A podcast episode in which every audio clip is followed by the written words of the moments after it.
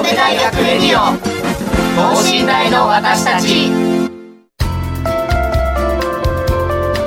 この番組では神戸大学でのキャンパスライフ受験エピソードなど学生パーソナリティが生の声をお届けしていきます。大学関係者による大学の最新情報イベント情報もお伝えします。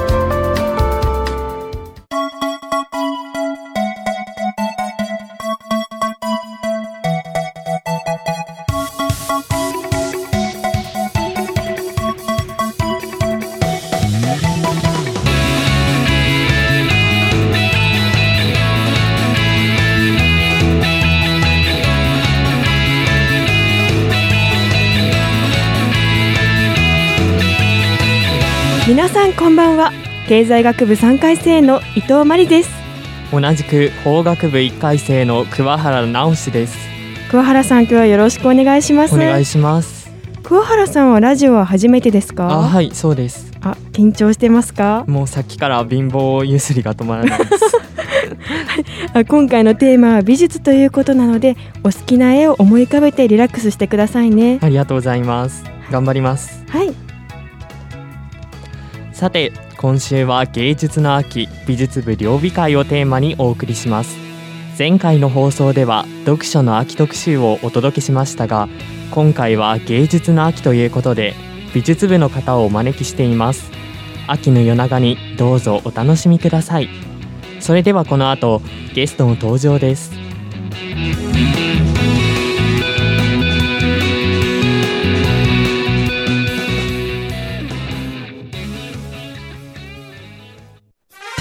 神戸大学レディオ等身大の私たち。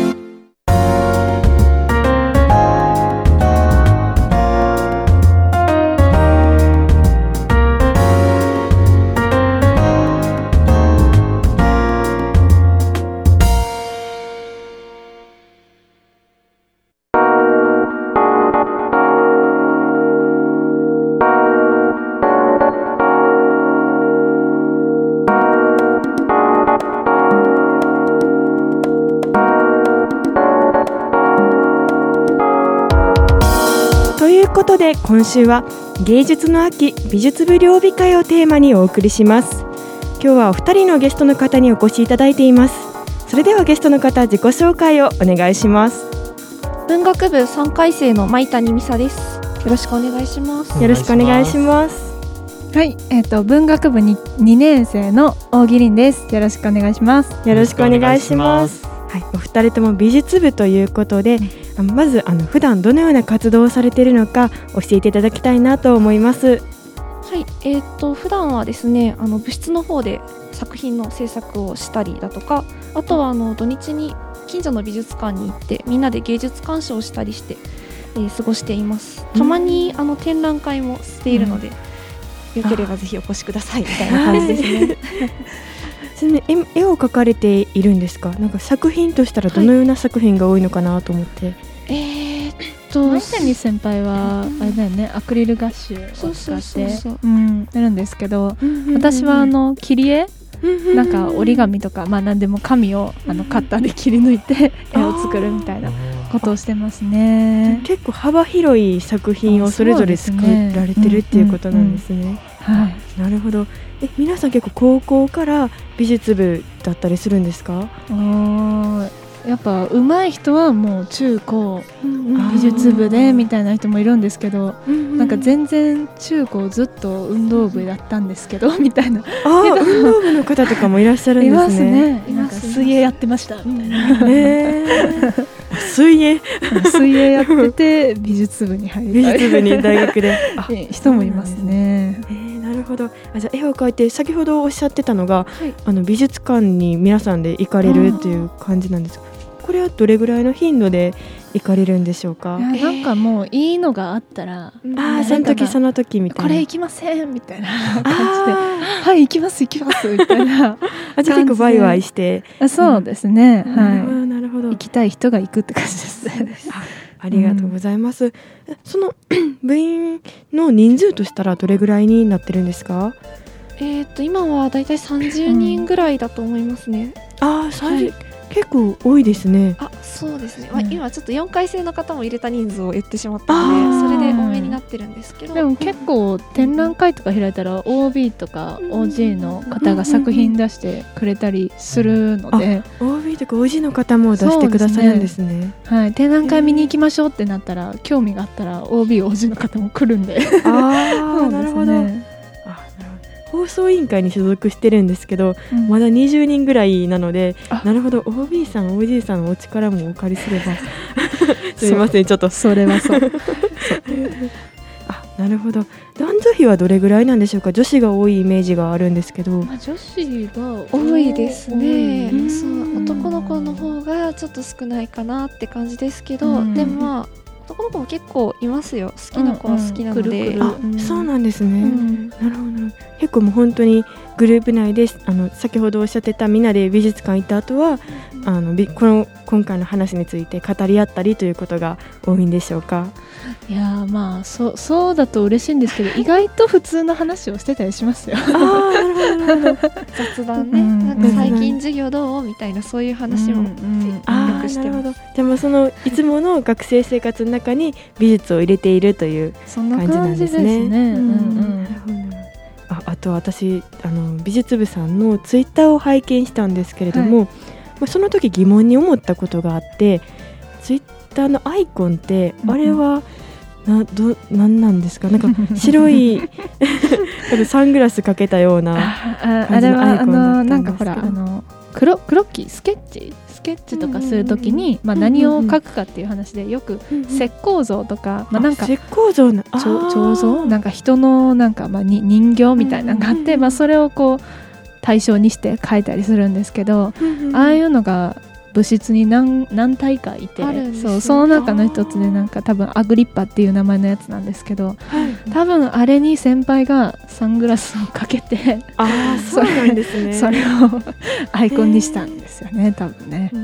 今の物質の話が出てきたんですけれども、物質ってどこにあるんですか、えー活動場所ですかね。部室はあの経済学部とかのあるあの六甲台のキャンパスのあのグラウンドの横にあるんですけど西側かな？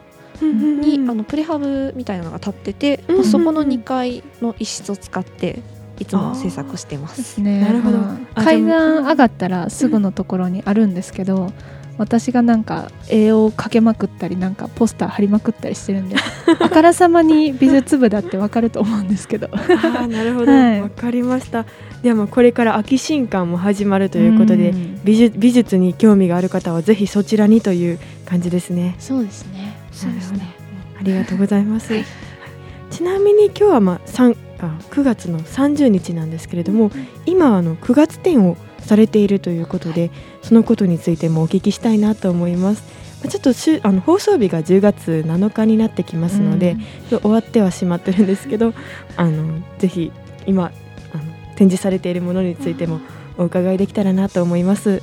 はいえーっとそうですね。今9月展をあの兵庫県民会館さんの方のちょっと小さめの展示室を借りて行ってるんですけど、今回は一応テーマは水ということで、ん。ちょっと夏の終わりなので、ちょっとギリギリ水でもいけるかなと思って、水のテーマで書いてます。そうですね。あの水彩画描いてる人もいますしあの油絵でやってる人もいるし舞谷先輩はあアクリルガッシュで。私は切り絵で。で立体作品とかあの出してる人もいて。で抽象画の人もいるし日本画の人もいるしみたいな。結構いろいろで。すね。そうですね。はい、ということでここまでは美術部についてお伺いしたんですけれども次はあの芸術の秋特集ということで、まあお二人の芸術に対する、まあ、思いとかについてもお伺いできたらなと思います。それでは桑原さんよろしくお願いします、ではここから芸術の秋特集ということでゲストに美術部さんをお招きしておりますので、えっと、美術部の皆さんに絵の描き方や絵の鑑賞の仕方を教えてもらいましょう。とではまずと現在六甲祭の準備をされているとお聞きしているんですけど、現在お二人は六甲祭の展示に向けてどのような作品を制作されておられるのですか？えー、痛いな。とそうですね。あの六甲祭ちょっと今9月展をしてて、でその作品制作が終わった直後なあので、ちょっと小休止みたいなあ感じクールで。ダウンの期間。そうですね、あはい。いやいやちょっと作品制作に関してはクールダウンで。あはい。では六甲祭のテーマもちょっとテーマ今回なしで本当にそうそううん。自由に書こうって感じなので、うん。ちょっとどんなものが出来上がるかわからない、うん逆に楽しみですね。そうですね。で私あの何ですか？告知とかのポスターとかの、あのデザインやりたいですみたいなことを言ったんであはい。私はさらにあの期限が短くてですねあー。14日とかまでに仕上げなきゃいけなくて、なんだって感じなんですけどちょあっと今死にそう。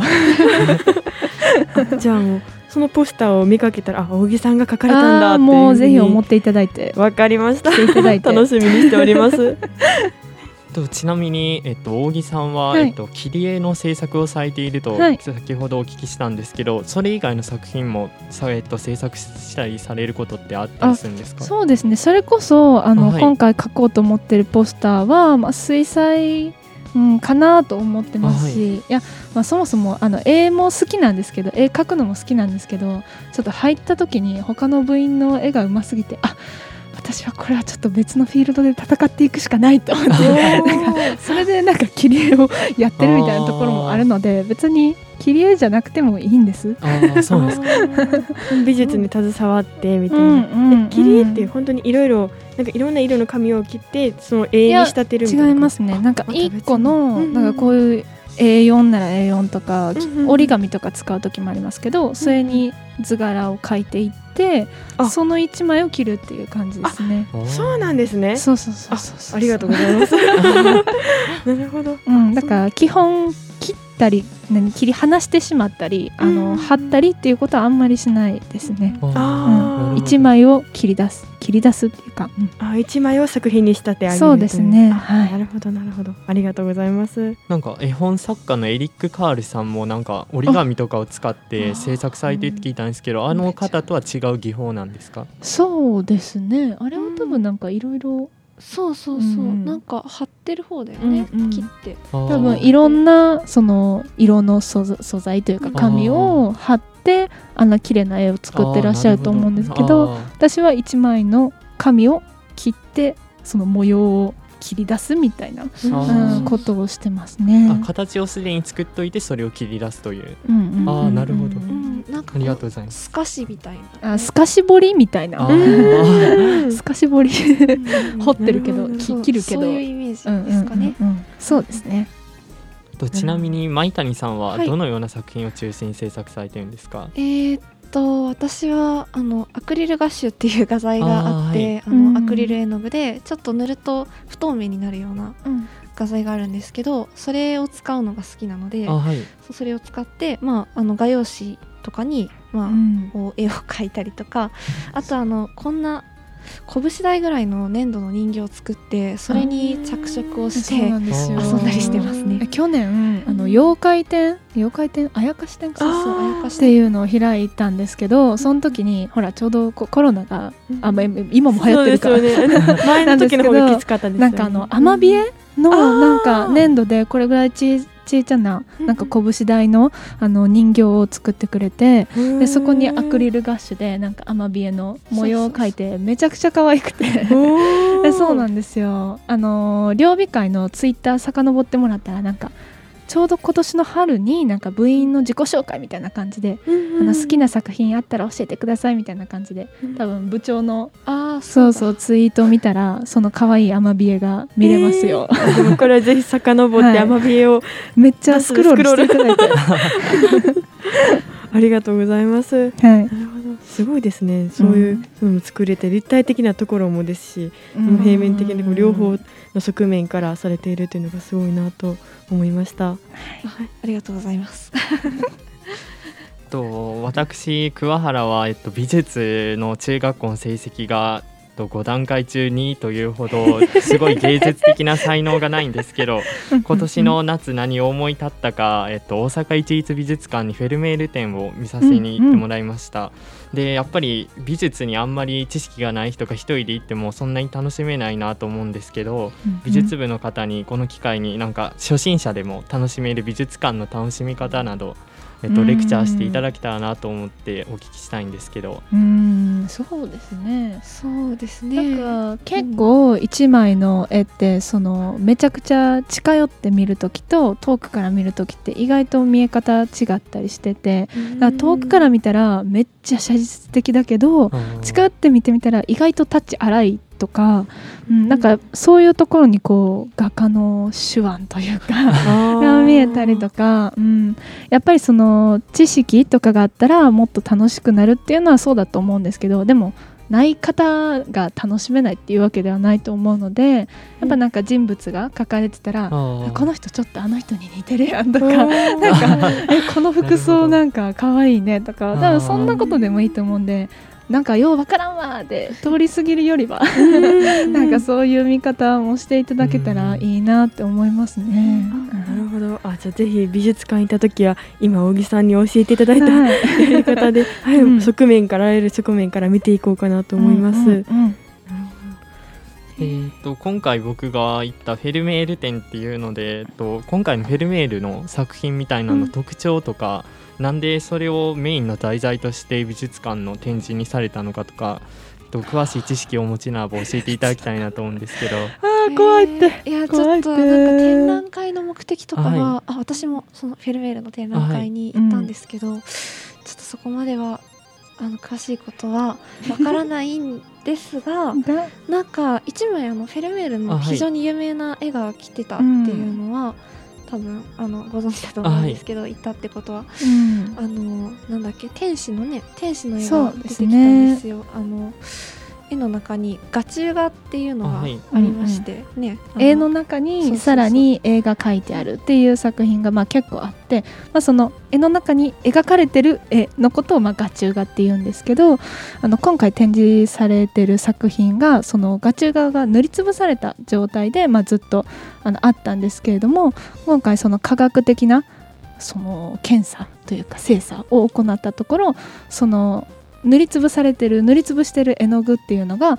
まあ、フェルメールが死んだ後に塗られたっていうことが分かって、まあ、それならこうこの塗られてる絵の具をこう剥がしてみようっていうことであの剥がしたところ、えっと、下から、まあ、天使の天使じゃないかキューピッドかそうだね、キューピッドの絵が、えっと、出てきてですね。でまあキューピッドっていうのはまあ日本でも結構恋のねなんか象徴っていうか あのすごいあると思うんですけどあの恋の象徴なので、まあ、それによってあの女性が読んでる手紙の内容が、まあ、恋文だっていうことが分かったんですね。なんか結構画中画には、まあ、そのまあ、登場人物が何について話してるかとか手紙がどういう内容なのかみたいなのをこう示してくれるっていうそういうような役割もあるので、まあ、そのあの絵の具が剥がされたことによって、まあ、一つ手紙の内容が明らかになったっていう結構でかい発見があったんですよね、うん、まあ、そういう作品ですね。うんうん、すごいですね。奥深いですね。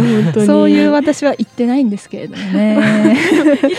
ここまで語ってくださると素晴らしいです。本当にえっと、先ほどのなんかキューピッドの絵の画中画が塗りつぶされた理由の一つとして、うん、フェルメールは生前、えっと、あんまり評価が高くなかったから、別の作家さんの作品に仕立て上げて高く売るために塗りつぶしたっていう説があったって、えっと、聞いたんですけど、うん、そのフェルメールさん以外に生前あんまり評価が高くなかったのに死んだ後に評価が高くなった作家さんの例とかって他に知ってたりしますか？そうですね。私もそんな有名な人はなかなか思いつかないんですけどあのアンリー・ルソーっていう画家の人とかは結構そうでまあその後世になってから評価される人ってやっぱり新しいその時代にしてはやっぱ新しい芸術を切り開いた人たちっていうことで評価されるのでやっぱその当時は多分新しすぎてわからないみたいな売れないみたいなことが多分すごくよくあったのかなって思いますね。だからやっぱそういう人たちってその同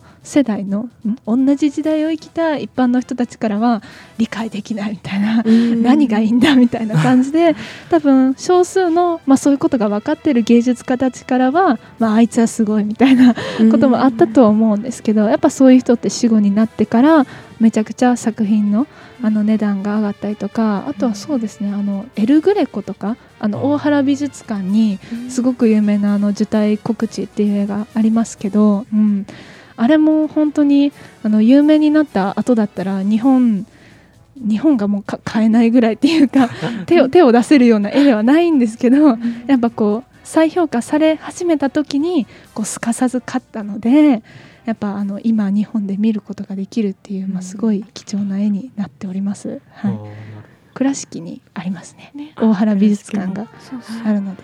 いや私以前行こうとした時月曜日だったんですよね。たまたま閉まってました？はい、閉まってました。とても残念でした。もう一度倉敷に行って見に行きたいです、うん、ぜひアタックしてみてください。はい、アタックしに行きます。ことは、えっと、僕さっき美術の成績が5段階中2って言ってたんですけど、うん、ヘルメールさんと一緒に僕をしたらどうかなと思うんですけど 僕の絵も今も評価されてないだけでもしかしたら僕が死んだ後にすごい評価がまあそれはそうそうですよ。本当に。まあまあ可能性はあるある。じゃあめげずに頑張ってみたいなと頑張ってくださいもう。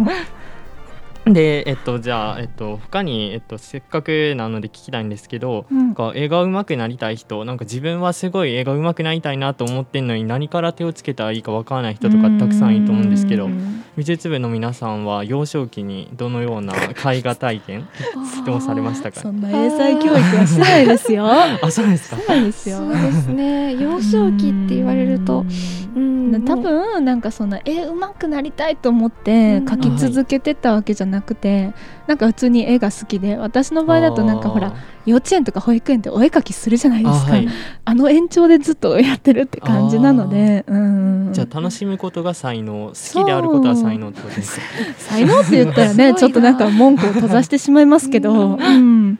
でもなんか普通に黒木スケッチ？とかね。黒木とかあとまあベタなとこだとデッサンって授業でしたことないですか、あの一枚の絵をすごい時間かけてあの見て描くっていう鉛筆一本で。そうですね。そう形捉えるのも練習とか、陰影をつける練習とか、まあ、すごい地道な作業ですけど、単純に絵が上手くなりたいんだったらそういったところからやるのもいいのではないかと、やっぱりあの自分のあの好きなものを描いたらいいかなと思います。そんなリンゴとか好きじゃないじゃないですか？いやまあ人によるか。じゃないけど、まあ、例えばなんなんだろう何？好きなアイドルの顔とかやっぱ自分が時間かけても飽きないなみたいなものだったら続くかなって思うんで、うん何事も自分の好きなところとつなげてなんかやったらいいんかなって思いますね。はいわかりました。私も小学生みたいな絵をいっぱい描いてしまい全然全然。私も小学生のような絵を描くのが好きなので、いろんな色をいっぱい使ってはいいろんな色いっぱい使って。はい。すごくでも絵描いてるとなんかどんどんワクワクしてきますよね、本当に、なんか結構ワンちゃんとか描くの。もう一緒バリバリ小学生みたいな。感じではあるんですけど。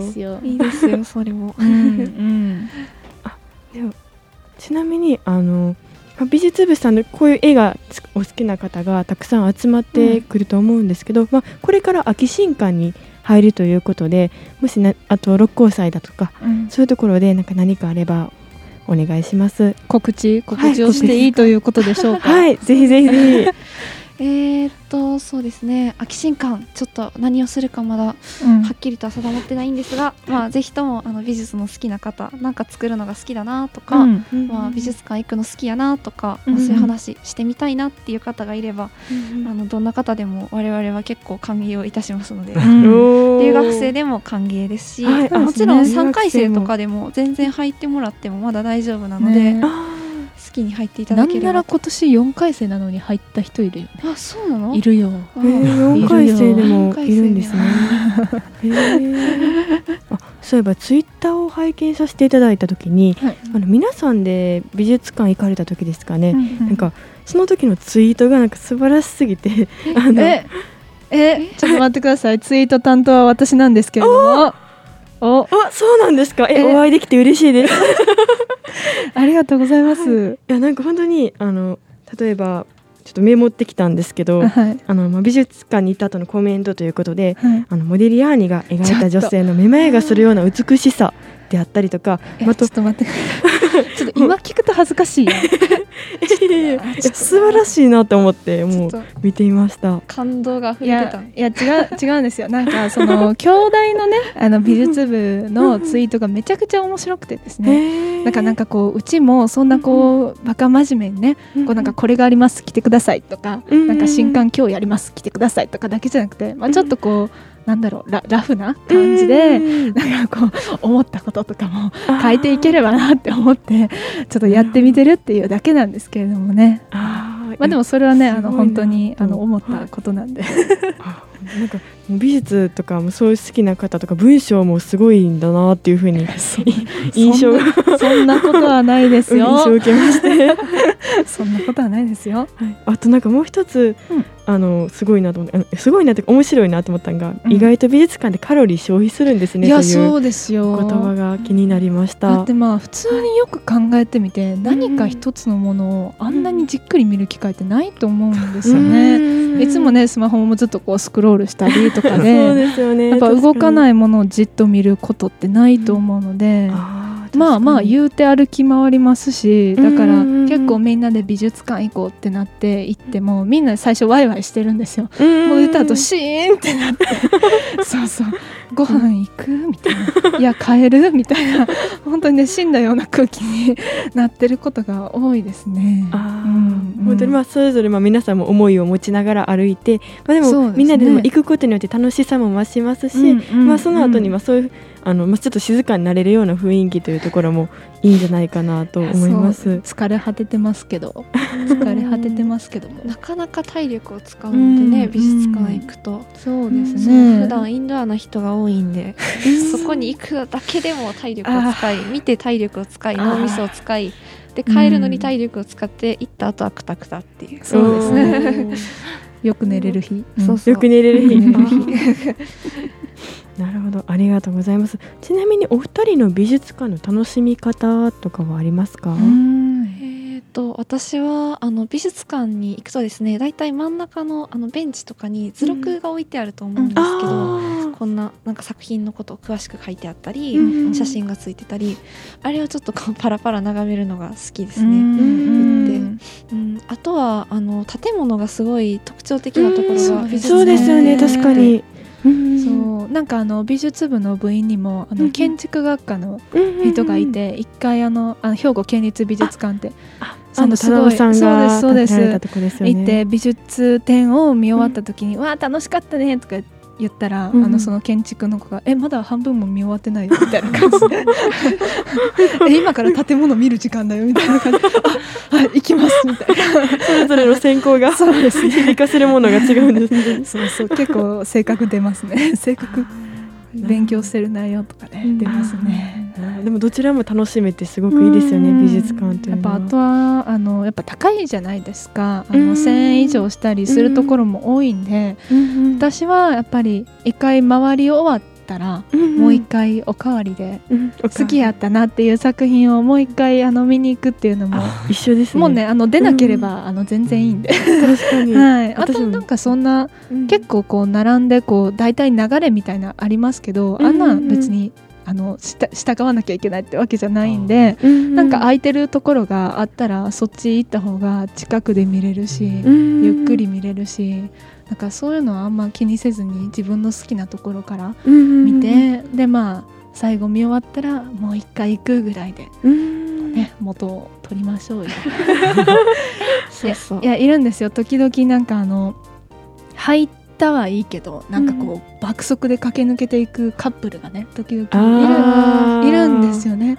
え、うんその入館料の1300円 どうした？みたいなちょっとねそういう人もいますけどもそうそううんどうせならじっくり見てはい。楽しんでいただききたいなと思います。はい、ありがとうございます。お二人が今お話ししてくださった、まあ、美術であったりとか美術館の楽しみ方であったりとか、これから私も参考にさせていただこうと思います。うんありがとうございました、はい、ということで今週は芸術の秋美術部料理会をテーマにお送りしました。神戸大学レディオ等身大の私たち。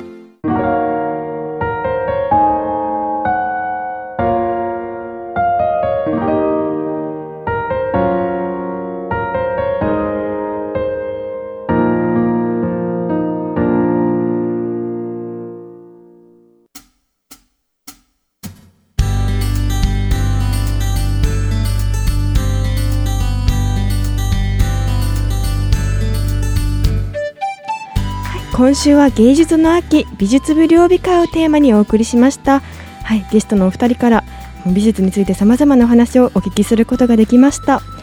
ということで今週は伊藤と桑原がお届けしました。それではまた次週さようなら